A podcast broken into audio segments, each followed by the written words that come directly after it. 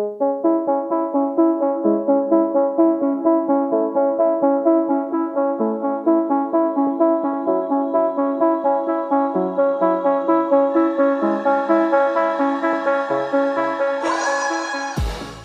and welcome to the Blackout Podcast, where I get to talk to amazing people who do amazing things. And today I have Stephanie Joline, director of Night Bloom, super awesome human being, and someone that really knows how to use Instagram. Like your Instagram is interesting. I- I'm going to talk about that later, but thanks for coming to the podcast today. Thanks for having me. I think we talked about my Instagram last time I was here. Yeah, but like since then, it's actually I have to start with you took so you know I, I did I started Blackout podcast as fun as part of a project whatever.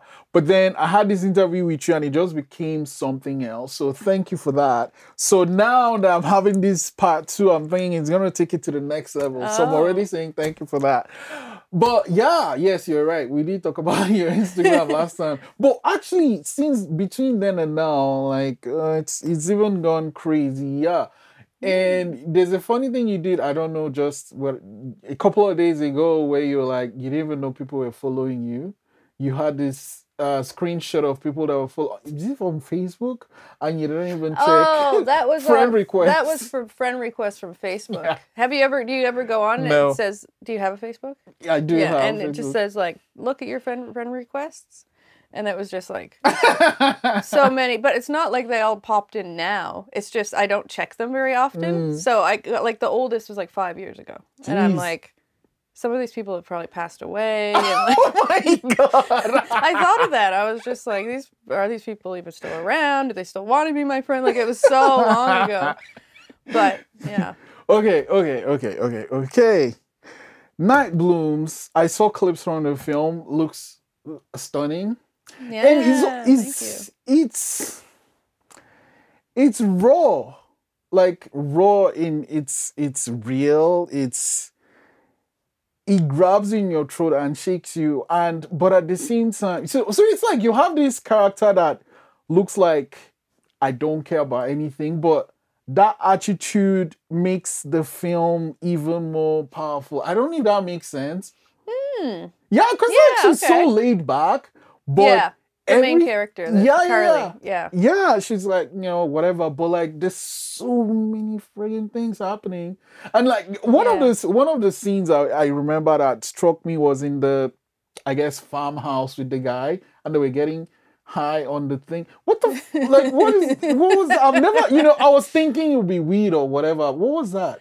Yeah, so I grew up in a small town. I grew up in Yarmouth, Nova Scotia, and we don't say where this film takes place. It does take place in the late 90s Hmm. when I was a teenager. So it's not autobiographical per se, but Mm, there are a lot of parallel. Like I definitely drew from personal experiences or influences mm, from my teenage life. So when you grow up in a small town, and I don't want to say anything bad about Yarmouth because that's where I grew up, and a lot of my family are still there, and it's a lovely place and it's beautiful to And they visit. shot Lighthouse there. Yeah, they shot the lighthouse there exactly.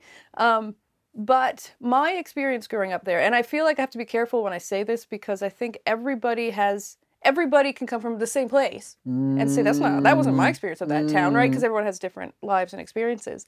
For me, I just didn't have anything to do. I didn't play sports, so there wasn't, and we weren't we weren't we didn't have money, so it's not like I could take classes and all these things. So what else is there to do in a small town except uh, go, you know, out back and get high and and like break windows and, in ca- you know cottages and just kind of get into trouble and stuff. So that's I put a lot of that in the movie. Mm. Um, and I, I'm not trying to. and I did almost so in the scene you're talking about. They get high off air freshener. How does that like you literally just do that? Like how does that work? I, I didn't even know this is a thing till I saw that clip. I didn't know this. I, I and then you went home and you're like, let me see if I have any air freshener around and see if we can have a party. No, um, I considered doing okay. So when I was a teenager, I was an I mean I was an idiot, and this was also pre-internet. So this is like you don't Mm. Google This mm. was just like someone told me my cousin once, someone's cousin once got high off of inhaling the whatever cleaning product, and you go, maybe I'll try that. and I didn't think like maybe that could kill me or is that Right, dangerous. I was just like, man, I'm kind of bored. I'll try. Like we would just hear about stuff that mm. you could kind of get high on, and then we mm. would actually try it because again, we were not smart people. so I I was like, well, I'm gonna put that in the movie, and then I was like, oh, maybe I shouldn't because like I don't want to actually encourage people right. to try to get high off stuff that's dangerous. right, so then I was like, maybe I shouldn't. But then I was like, well, I'm not making a movie for kids. I'm making, Mm. you know, it's kind of adult content. So I was like, okay, well, maybe by the time, you know, the adults are watching the ti the age that you are while you're watching this, hopefully you're not going to go. Um, I'm not going to it out. influence you to go get high off of air freshener or gasoline or or cleaning products or like Right. whatever else. So I ultimately decided to keep it in. But um, I heard advice, uh, writing advice once that said something like, "The more personal you can make it, the more universal it will be," or something, which seems like a contradiction. Mm. But I decided to go that way and like just went with personal experiences, Mm. and seems to be resonating with people. Yeah. A few people of my age have been like, "Oh yeah, that was me. that was me in high school." Like I think it's kind of speaking to some people. And um uh yeah. The, okay, first let's rewind a bit. Why did you decide to make this film? Why did I decide to make Night Blooms?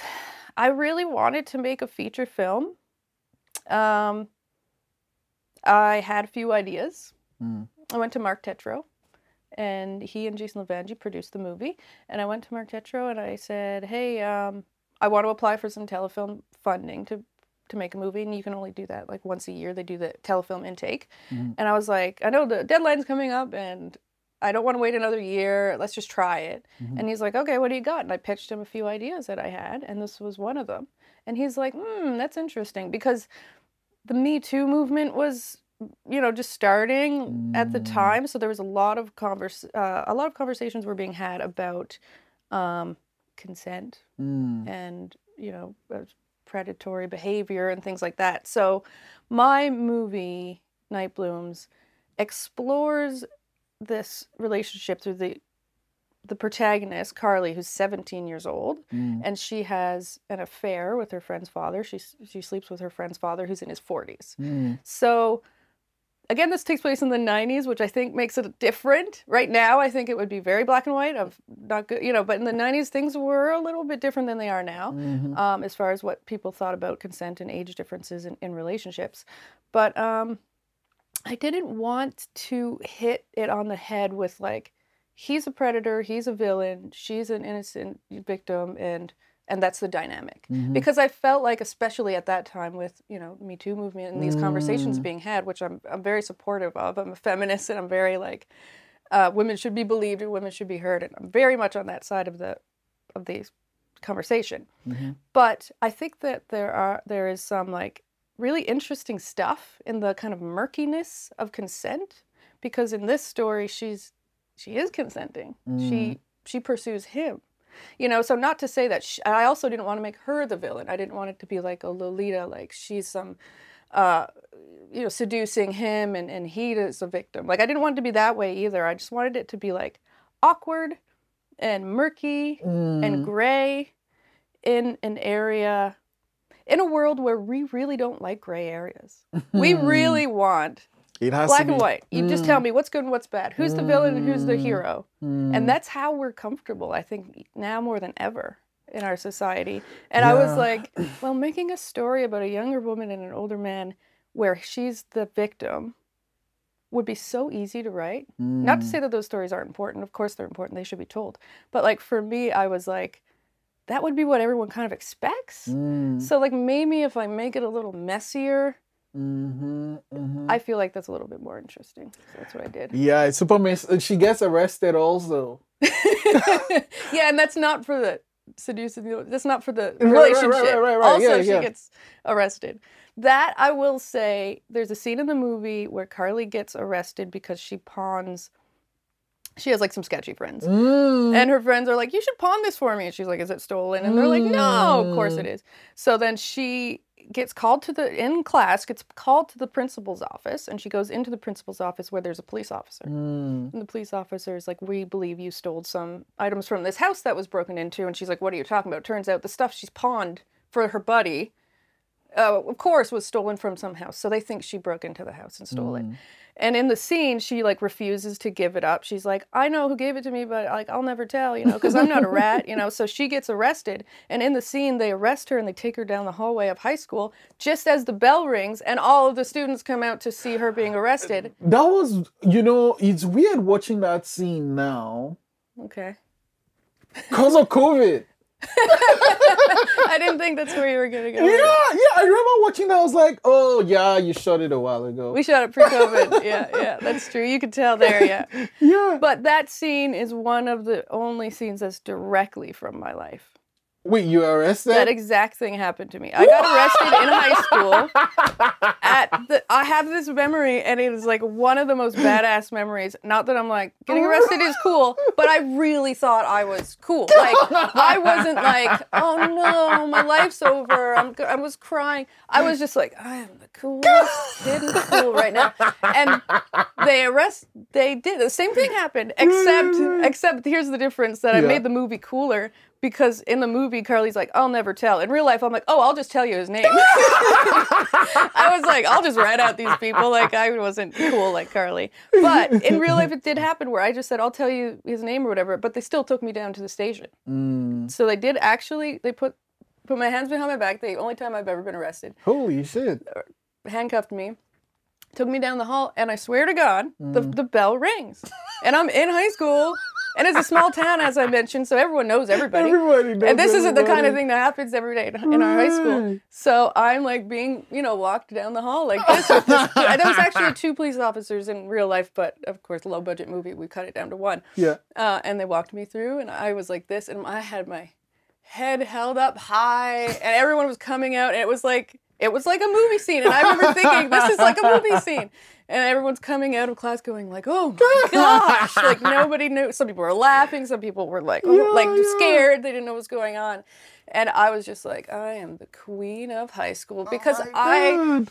I didn't try to be popular in high school. I wanted to be a freak. I wanted to be the thing people were talking about. I wanted to like reject Why? them. Um, I don't know, like psychologically why. Oh, I. Um, I mean, a therapist would probably say because if I rejected them, they couldn't reject me. Mm. Probably, but I, I love like. I liked, liked it when people were scared of me a little bit. they were like, "Oh God, she's cool. She's kind of scary. She got arrested." Like I was kind of known for that, even though like I wasn't violent, I wasn't mean. Like I certainly wasn't a bully. I didn't bully other people or anything like that. But, but there was something about it that was, and I I told the producers, I'm like, this has to be, like I was so specific about what that scene looked like. Mm. And they're like, it's it's because it's directly from your life. I'm like, yes, it has to be exactly like it was in my memory. So Mm. Wow. Okay. Um, so the process of making this, you reach out to Mark and Jason. yeah, so let's go. Yeah, back to the beginning. Yeah. Yeah, so I pitched them uh, the ideas that I had, and oh yeah, like I said, so Me Too kind of conversation was happening, so was being had at the time. So Mark Tetreault thought, oh well, that's an interesting take, you know, from that story, and he's like, a man, you know, a man couldn't tell that story, like you, you know, you telling that story and kind of having kind of real life, uh, you know, being a teenager at that time, uh, uh, is very interesting. Mm. So so he's like, let's let's pitch that one to to telefilm. So I had it as a kind of a treatment sort of written. So I went back to it and like rewrote it and and changed the names because Mm. in the original script it was just like my name, my friends' names. Like it was like kind of I kind of based them on, on real life characters. I was like, I can't do that. So I had to change everyone's names and actually dramatize it more and like make Mm. stuff up and and stuff like that so that it wasn't just like here's an example of things. though? Sorry. Did you know what the ending would be? Uh. well, you don't know what the ending is. You haven't seen the whole film yet. Yeah. No. Um. Did I know at that time what the ending would be? No. Except I will say this: I really like endings where nobody wins. Do you kind of know what that? Is that my phone ringing? Do you kind of know what that that what I mean by Mm. that. Like, I don't like happy endings. Mm, you're not a you're not Hollywood.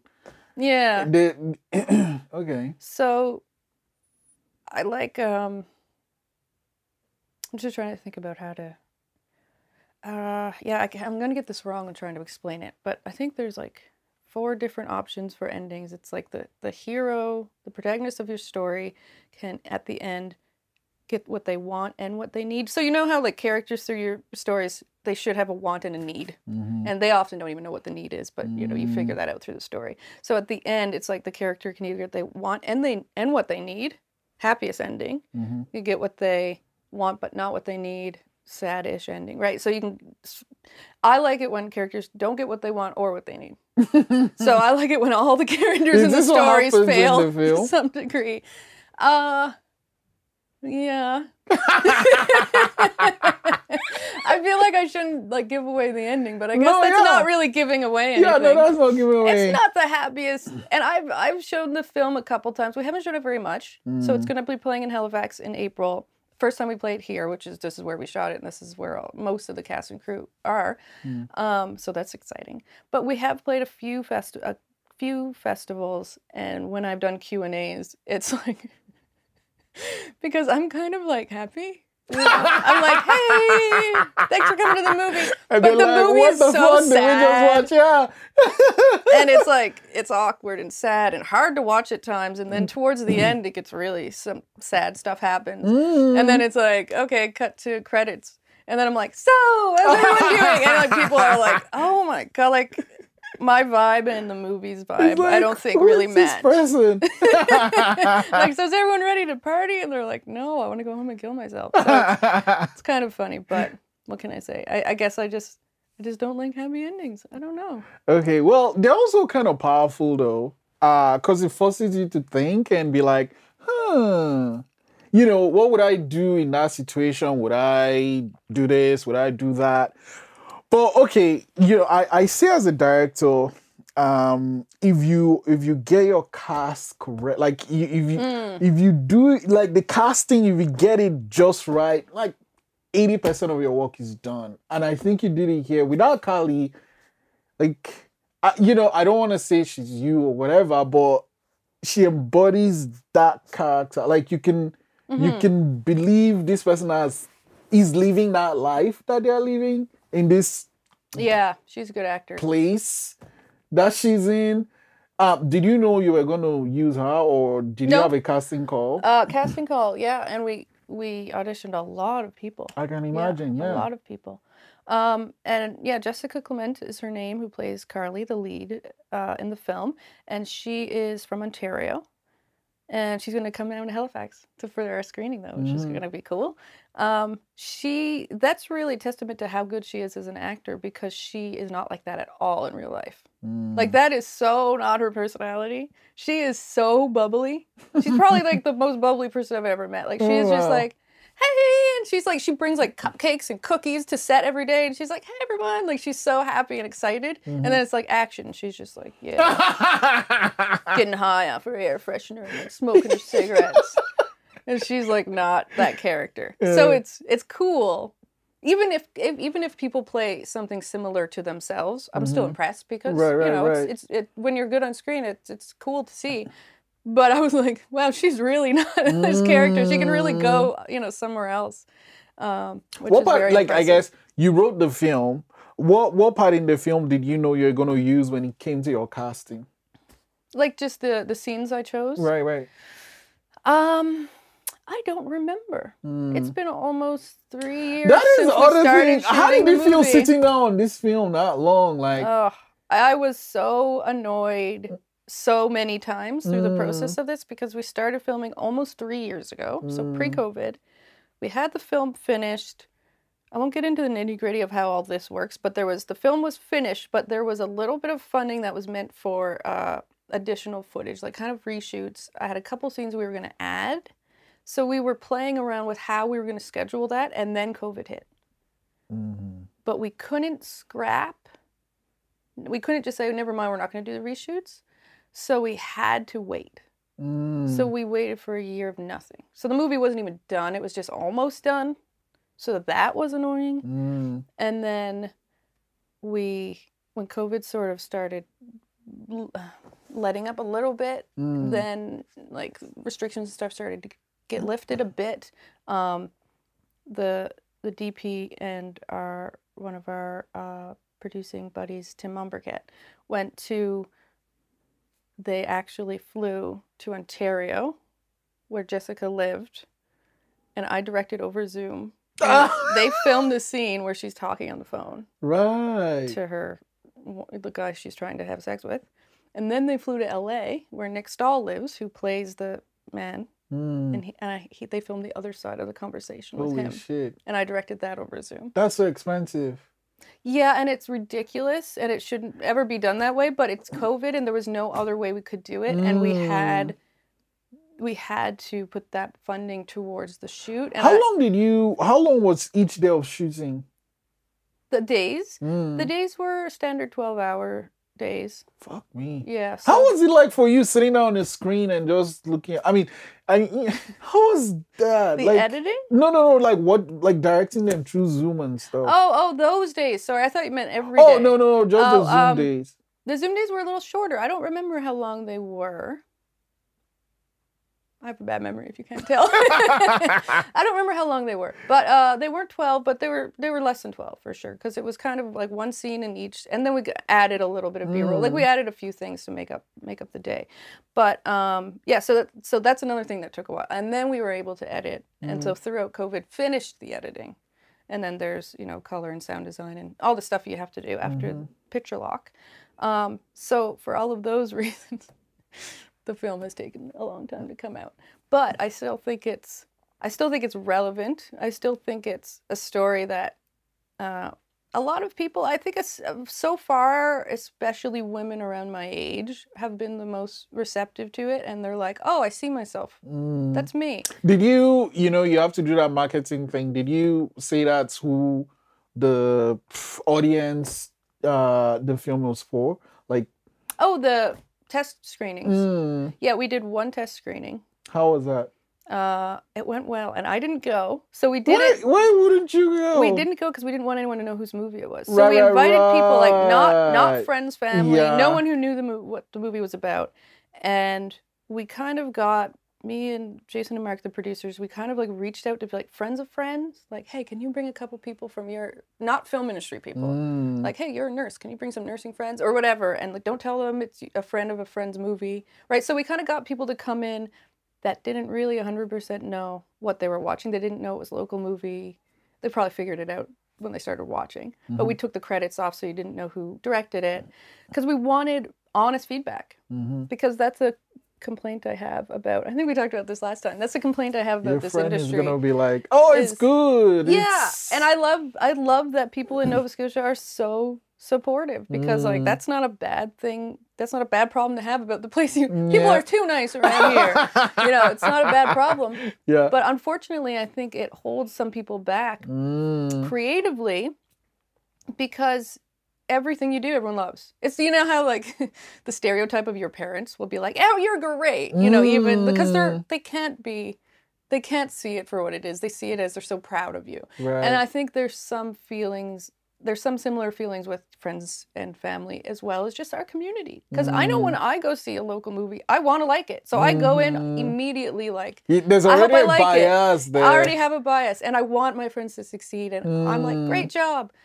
But if you're looking for real harsh criticism, hmm which I was. I was like, give me the real feedback. Give me Mhm. the, I hate this movie. This makes no sense. I wanted to walk out. Give me the real stuff. Mm-hmm. Because, like, if, you know, 60, 70% of the people that were there all really hated one character, all really hated, like, this scene really pissed me off or whatever, then I'd not necessarily have to change it, but at least I would be, like, aware okay, I wonder why that is. Maybe I could push it in this re- direction or push it in that. Because my big question for the test screening was like, do you hate either character? Because I didn't want everyone to hate the Wayne character, and I didn't want everyone to hate the Carly character. So I wanted to make sure it was a little bit more. I kind of didn't like either of them, but I was a little more on her side or a little more on his. There's there's a scene talking about that. There's a scene where Wayne comes in and kind of like acts like this hero, uh, f- uh, like this other. I, I don't know Oh, yeah, it's a yeah. stepfather or Yeah, whatever, but like you know when when there's a there's a show there's a show on Netflix and if you haven't seen it, go see it. It's called Arcane. Mm-hmm. It's amazing because I, I think that's kind of like the feel I get from Night Bloom. Like it's not about good or bad. It's just like people that are doing things for reasons. And it might That's- not make sense to you. Really good description. Yeah, of like- what movies or TV shows should be. To People me- doing things for reasons. Yeah, to me, it makes like it makes all the sense in the world why I'm doing this. And like, for because the very first, I don't know if that's the first time. I, actually, I think that scene I saw was the first time she saw the guy. Like that was the first meeting she saw when. No, no, it wasn't the first time they meet. Oh, oh, Yeah, okay. so maybe like- I didn't send you the clips in the right order. Then maybe. Oh, okay. Cause like I remember the way she looked at this guy, I was like, oh boy. By then, oh, they had- boy, they had oh, already boy, oh boy, oh boy, oh boy, oh boy, oh boy, boy. Yeah. okay. Yeah. So when when I was watching, I was like, hmm, you know, you you kind of like you don't have to like it, you don't have to whatever, but you understand it while Mm-hmm. you're doing it, and that's what I loved about the clips I've seen so far from Night Blooms. Thank you. That's a hundred percent what I'm trying to do when I make. Because I, I said we talked about this last time too, but my big thing for filmmaking and writing is um, I really like believable characters. Mm. I care so little about the story and the concept and the overall theme. Like that's a problem. That's stuff I should be I have to work on being better at because all I do is think about character motivations and why people do this, why they don't do that. Mm. In real life, I find it so interesting. It's like psychology of why yeah. why people do stuff because everybody has a reason for doing things. Like the most Mm. hated evil people in the whole world that are villains the best villain, best villains as far as character goes, are the ones that you go, I can understand the motivation. Like I, I hate them, but I, I Mm. do understand the feeling of being alone, or I do understand the feeling of needing to be powerful, or I do Mm. understand the feeling of being embarrassed, or like these really relatable feelings.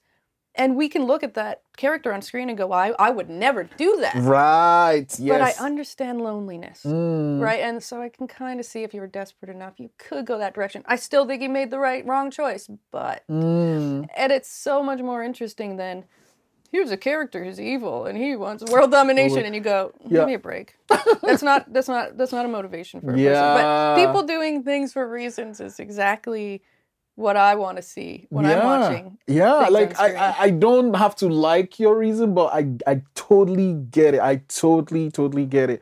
And like, what's Breaking Bad? You get it. Like after a Mm. while, it's like, okay, this guy is just doing it for himself now. I, but, Yeah. But for, for a point to like understand it, and that's what this show. If you haven't seen it, it, is uh, funny enough is animation, Hmm. but every character, even like the tiny side characters, all their motivations like make Oh. sense. what what show Arcane. It's all, oh. it's it's actually from a video game. I've not I don't play it's Okay. I don't know what oh cool no that Lord- sounds like League writing of Legends or League of Legends. It's it's like the video game, but then they took these characters from the video game and they made this show. And it's so short you can watch it in like an afternoon. Oh, 'Cause It's cool. like eight episodes or nine episodes. Like I've seen it twice. That it's really good. And that's the vibe I get from your f- and I'm only seeing clips and like, uh-huh. okay, so let's talk about the premiere. You have this whole after party plan. Of course, man, yeah you I'm are excited. such a show person. Like everyone is like, come see my film. Thank you very much. Go home. You're like, no, no, no. You have to come to the party. I'm gonna play drums and like, where did this idea come from? i'm like more me Yeah. yes. I've been sitting on this movie for three years, so it's all about me. I was joking that I was going to tell people, I'm like, I'm never going to get married again. I was married once. I'm never going to get married again. So this is like my wedding. so if you would come to my wedding, come to this, which is, I'm joking, obviously, but it is still going to be, I'm still like very excited about it. Mm. Um, because I, well, so I play drums. I used to play drums in bands, and I don't really do that that much anymore. But I love it. I I wish I did. That's the thing I wish I was the most. Is I wish I was a professional musician, but I'm not, and that's okay. but um, I put together this. Well, I've been playing in this cover band for the last couple of years for fun for, with some friends of mine. So uh, so we are all going to do a set of of like 90s songs, some songs from the movie. Um, and we threw in some more songs. So it's going to be a pretty short set, like 25 ish minutes. Um, but yeah, the after party is April 10th at the Seahorse. So that's the Sunday. So the movie opens on April 8th and it plays for a week. So people come out, you know, opening weekend would be great if people came out on opening weekend. And then on Sunday, come to the after party at the hmm. Seahorse. Hmm. Yeah. And, and like, so you have that set. Is there, are there going to be other people playing or? No, we're just gonna. I considered that if we should have other entertainment, but I think it's just gonna be like kind of a party. Like we're all gonna catch up and hang out because there's gonna be a lot of mm. cast and crew there. But it is open to anyone. It's not just like a private party. So And like you mentioned that if you had the ticket from the show, you can just come in or? yeah, yeah, you can just come in for free. And also, if you didn't see the movie, you can probably just come in for free. But I put that on the poster to hopefully make people go to the movie too. But if you just come in with with no ticket stub, we'll still let you in. Just come, come anyway. Oh man. So Night Blooms is finally done. Mm-hmm. Um one question I usually ask myself in my head and like other people that create stuff, how did you know yeah, it's done. This is it. I'm not gonna edit anything. We're not adding Mm. anything anymore. This is it. um, Especially since you had all this time. a lot of time to do it. Um, I don't know. I think it's just. I think it's done, and then you just sit on it for like a week, and you go back and you go, no, let's let's cut this down a bit more. Like you kind of, I think it's just like giving yourself time to sit on it, and then go back and rewatch, and then sit on it, go back and rewatch. Hmm. Uh, and now I'm like, hmm, maybe we should have cut out another scene. Like, so I, I, I don't think it'll ever be done. Like in a way, Mm. If it was up to a filmmaker, then they'd You probably go forever. Things. yeah, and I know people like this, like musicians and filmmakers, that just like years and years and years later, they're like, Mm. "Eh, I'm still not ready to release it. You're like, okay, it's your, it's your art. You do what you want. How But long is me, the film?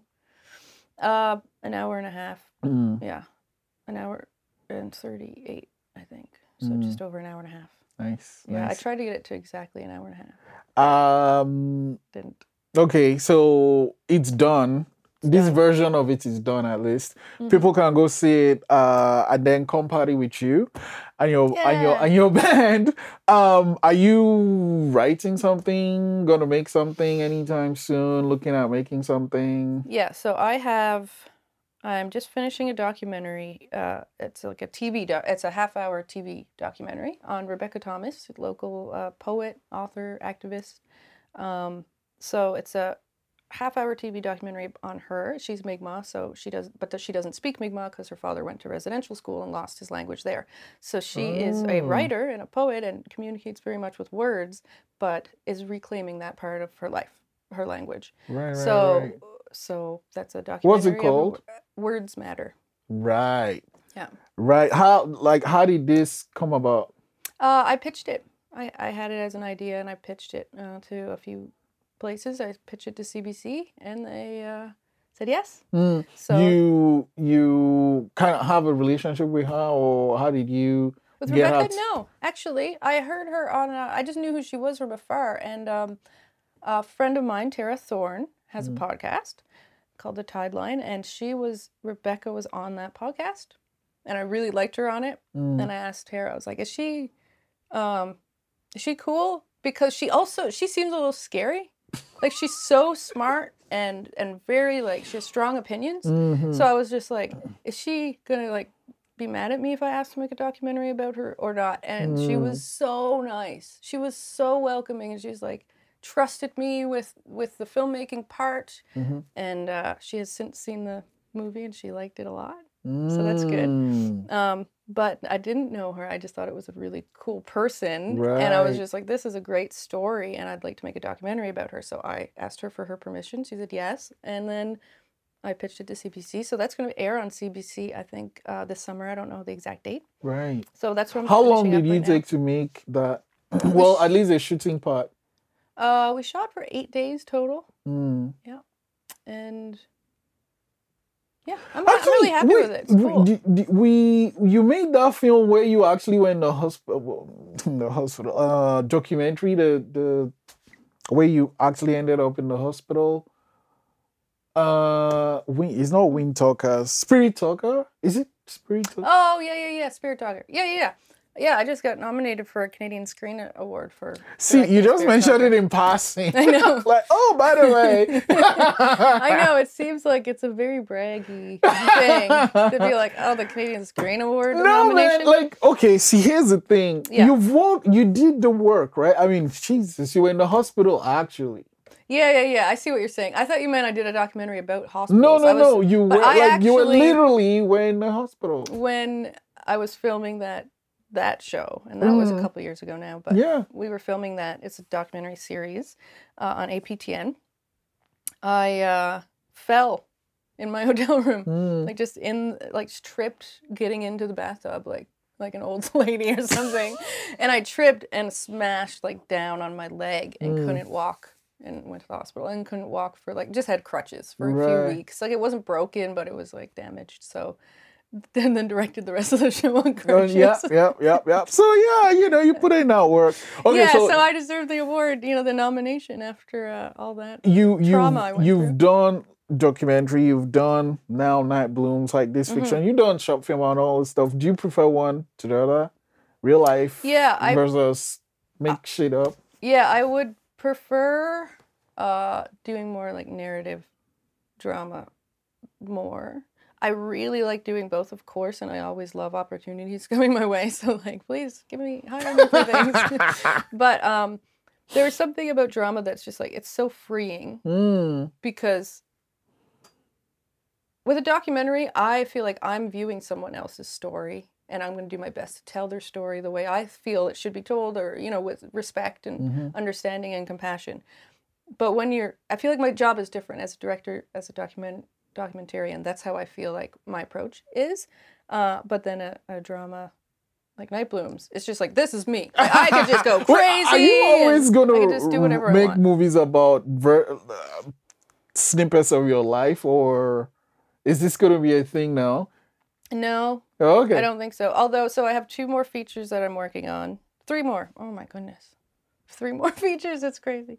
But I do. Um, I have a time travel movie that I've been working on for a few years. So is it gonna be the bigger version of the of Kind of. Yeah. So I have a short called called Play Rewind Play yeah? um, that I did a few years ago, and it's it's like near future time travel, um, earthly sci-fi. I think is the genre they call it. Um, kind of. It it takes place in the same universe as that. And It's a Oh. psychological thriller time travel movie. Okay. So that but time travel is my favorite thing ever. So Why? I, oh, I just love it. I'm just obsessed. Cause like your film is sort of time travel-y, you know. Yeah, because we're going back. It Right. takes place in the '90s. Right. Yeah, yeah. There's something about I, don't, I just think time is so interesting. like how time works. How like we don't understand Mm, how it works. Why does it move forward, not backwards? yeah. Why cannot why, why can we not figure out How to go how to not only not go backwards, but we can't even slow it down. We can't adjust it. We can't fast forward it. I find it Mm, so cool that we can just don't know. So I love the idea of of just fucking with it and going and bending it and doing stuff like that. Just from a story perspective, I think it's so interesting. Hmm. Um, but yeah, so I have that. That uh, Mike Volpe is is the producer of it. I'm co-producing and writing directing. Um, so hopefully we get that made. We don't have. Uh, we're not planning to go to camera yet, but we're trying to get that one made. Mhm. Um, and then I have optioned a book. So my great grandmother, her name was Elizabeth Goudie. She's a, a Inuit from Labrador, and she wrote and published a book called Woman of Labrador, and it was about her life living Oh wait, I've seen an Instagram post you put up that. I Oh yeah, think. probably. Yeah. Yeah. yeah. So that's my great grandmother's book. I've optioned that book to turn that into a feature film. Mm. So I'm writing that script. Oh, I mean, I I've not read the book, but it seemed like it seemed more like these are these people that live there. What are how are you gonna make that into a film? Yeah, well, I mean, it is sort of it's a, it's about her life. She actually wrote the book as just like keeping uh, history written down to pass along to her children and their Right, children. That's why she had it. And then uh, a publisher heard about it and approached her to publish the book. So she wasn't an author.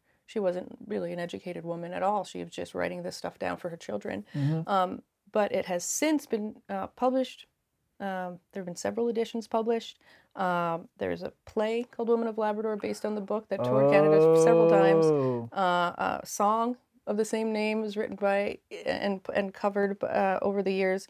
Uh, the NFB made a documentary back in the 90s, I think, about it, or Right, the 80s right, called right. Family of Labrador. So it's a story that's been told and retold. And I think the the the thing about that story that is kind of keeps people coming back is um, it's how she was living off the land, but very much like about resilience and family values. And she was like a very strong woman and very like, um, uh, you know, had the death of a couple of her children to live through, and just like these sad stories about digging a grave to put your dead kid in there, and you can yeah, it takes you three days to dig the grave because the ground's frozen, and like it just these these things you read and you're like, oh my gosh, like this was just a couple generations ago, and this is how people live. If if everything lines up, do you have to shoot it there or? Yeah, I think we would be shooting it in Labrador for sure. I, I feel like it would be disrespectful to Yeah. Labrador not to shoot it there. That's I can't even imagine it. Yeah. I watched this I don't I guess documentary about this guy that decided to cycle across Canada. Mhm. And then there's this like ice bridge up there. It's like in in, in this winter it be, winter in the summer it's kind of like it's, it's in winter it becomes this frozen huge slab of ice and then I'm also watching this and how do people live there? But then they figured out how to fish Oh, and yeah, like yeah. how to like Ice fishing and stuff. it's sorry. insane how people it's it's resilience yeah that's the word Resilience is the word I keep going back Yeah, to because yeah. I and I didn't. I lived in Labrador for a year when I was a teenager because a lot of my family are still there. So my mother's from Oh. Labrador and and a lot of my family still live there. So my grandmother, this the author's daughter, the, the author I just mentioned is my great grandmother. Mhm. My grandmother is Grace Hope, and she helped raise me. She had a big hand in raising me when I was growing up in Yarmouth, and then she moved back to Labrador, Mm. and I moved with her for about a year. I stayed there, and then I came back to to Nova Scotia. So I got a like little taste of like kind of what Labrador is like, but it's an interesting landscape, Mm. and and and I know that the people of Labrador are very proud, very proud of Labrador, and it's um. It's an interesting place for a story to be told, and there are, haven't been a lot of stories told there Mhm. you know, in film. So I, I would like to do that someday, but that's down Right, the road. The logistics of that just i'm just wrap, trying to wrap my mind around the logistics of that and it's like it's gonna be insane it's to be a big one, and, I, I'm writing it knowing that. Okay. Because most of the stuff, like Night Blooms, I'm writing no, Night Blooms thinking, how could we do this with barely any money? Like it's small. It's a small movie. Mm. Um, and my, even my time travel movie is kind of a small movie because it's more psychological thriller. It's not like flying cars and stuff. It's like, uh, yeah, more character based. Mm. Um, and then this is the movie I'm ma- maybe we'll make after that, which would be a much bigger film. So I would have to bring on like co-producers and maybe Yep. get us, you know, some names and stuff Mm. because it would be taking place in the winter with like dog Mm. sleds and like snowstorms. I mean, yeah. So it's not a small movie. So Yeah. I'm writing for the first time writing a, a big movie because I usually write very Mm. small, Mm. tiny things. what is the third one then Yeah, the third one is a story called Non-Status that I haven't talked about yet. Ooh. hello You're getting exclusive. i'm always getting exclusive Um, and this is sort of uh, more back to me, my Mm. personal again, because so I grew up. Um, so my mother is Indigenous and my dad is uh, French from French Acadian. I grew up in this small town with my grandmother being very close to me, and my aunts and uncles very much like look native, Mm. and I just assumed I also did Uh, looked like that. And everyone in the sm- in the small town that I grew up in knows who my family you are. So like there was like Mm. some racism and some like you know things said here and there about like being native or whatever.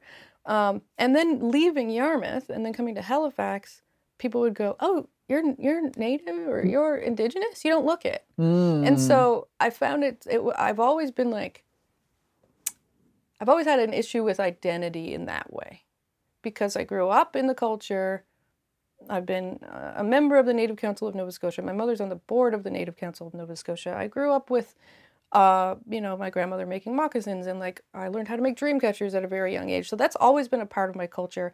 But I've also um, benefited from white privilege my whole life because it, I look like a white person. So Mm-hmm. like I don't, I don't, I don't consider myself a person of color, and I don't, I do kind of consider myself a white person, but I am also indigenous. So like I have this where do I fit in? What am I uh, allowed to claim and not claim? Mm. As far as it's a sticky, it's a sticky area, and it's a sticky conversation to have. And I think it's a conversation that people are afraid to have right now. Mhm. Um, and I am not a status Indian, as they say. I'm not even First Nation. I'm Inuit, which is a different thing. But Mm. um, growing up, people would be like, "Well, are, are are you native? Are you status or not?" Like that was this thing that meant you were legit or not legit. Mm. And and now, um, in the last few years, people have claimed to be indigenous and they're not. like the lady, there was it was a big thing. You've seen CBC, I think. She, uh, yeah, I think uh, I know who you're talking about. Um, uh, yeah, her and there was there was a, a Yeah, she made this show that was kind of like um, indigenous people, but she wasn't.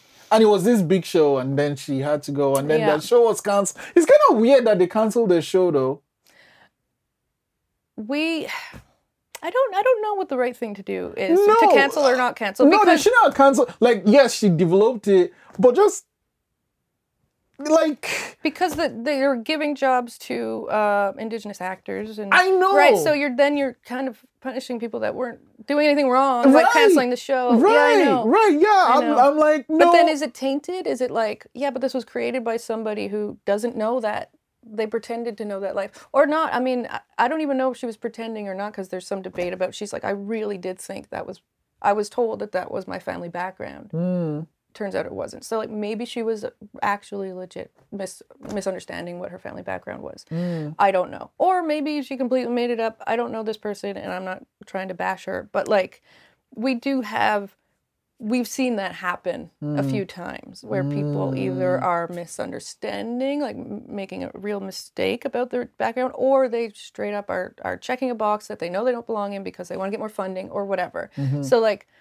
that happens pisses me off when that happens of course Mm. but um, because you're taking money away from people, taking funding and opportunities away from people that it was allocated for. Mhm. Um, so I've danced around. I've gone back and forth in my own mind about But you know, that's, isn't I'm- that case though? Why do you think you struggle with it? Like, because you Yeah, look the way I've you had- do. Yeah, I've had this conversation before. And people, my mother's like, "No, we're we're indigenous though. Like, there's no and and I'm really lucky because because of my great grandmother's book I just mentioned. I actually have You proof. proof. and like it's you know you can go online and read I'm all like, about her Inuit person, culture, yeah, right? yeah. So like I I'm like, look, I can really point to where I come from. yeah. But for a little while, I didn't know if I I didn't have it in my bio, so I have a bio written like Stephanie's a filmmaker, blah blah blah blah blah. Mm. And then a friend of mine was like, why don't you say an indigenous filmmaker? And I was like, well, I mean, it's true, I am, but is it like we like if I say indigenous, shouldn't I also say and part French? Like why would I be claiming one part of my culture and not the other? Cause you're more one like from what you're saying, that's kind of like that's really where you grew up, right? But I was raised most of my life by my dad, who's Mm. French, right? And I went to a French school, and like, Uh-huh. and and I'm also proud of being French Acadian. Like I'm, I'm proud of both, but like, so I've always sort of been like, "Ah, I don't So know. so what is non-status going to be exactly? Oh yeah, I forgot that that's what we were talking about. Yeah. Um, yeah. So that's that was the idea, yeah. and then non-status is a a young woman. I have her in her early twenties right now, um, and she grows up next to a reserve, but not on a reserve. So her, like me, has one parent that's white, one parent that's indigenous, Mhm. and she looks very white, and Mhm. she lives with uh, her cousin who has the same. Uh, one parent indigenous, one parent white, but looks very presents more yeah. native and so the the where do i belong kind of where do i fit in and and all the friends being from the reserve uh, nearby who all are status natives Mm. and like her not really fitting in with that culture but and then and so i have um it goes pretty uh, it's I'm just still just at the beginning stage of creating that, so I don't want to get too. But it gets pretty dark. There's some like there's a there's a white police officer that comes to town is stationed in town, and she starts to have a relationship with him, which really divides her from her culture even more. Hmm. So, yeah, yeah. So that's sort of the that's so, the but like messy of all these three films you're working on, that one looks like the most likely the next one you'll make. well, I like I all hope my time three. I hope my time travel movie gets ah, because I, made. I, I, Because I have like I've been writing that for years. the time travel one. Yeah. but you've sat down on Night Blooms this long, so you know. You never know. You never know. Okay, so uh Night Blooms comes out April 8th. April 8th, it starts in Halifax for it'll be playing for a week. If you can come out opening weekend, that would be awesome. And then on Sunday, April 10th, come on over to the after party at the Seahorse. Come party and see you playing drums and stuff. Can, can I say something Yeah. uh, before we're finished about? Uh, so the first time we did this, you devo- you you put it out i- in two parts. It was like Stephanie's interview part one and part two, and I thought it was so funny because part one came out, and it got like a lot of views on YouTube. It was like thousand, some, over a thousand or something, and I was just like, "Oh my god, people, people love me." And then part two came out, and it was like hundred views, and I was like, "Never mind." No, people love you. People love you. But it was a nice like ego boost and then immediately take it back down. When nobody watched part two, everyone was like, No, we've seen part one. We don't need to see any more of Okay, her. this, this is not gonna be chopped up. I can assure you that it's gonna come out in one whole No, bloom. it's funny. I, um, I, I, I personally can't wait to see um Night Blooms because I've just seen clips and I just want to say thank you for creating, and I can't see the next thing you create. Thanks. I hope you come to come into the movie and come to the seahorse and we'll all hang out and talk about it.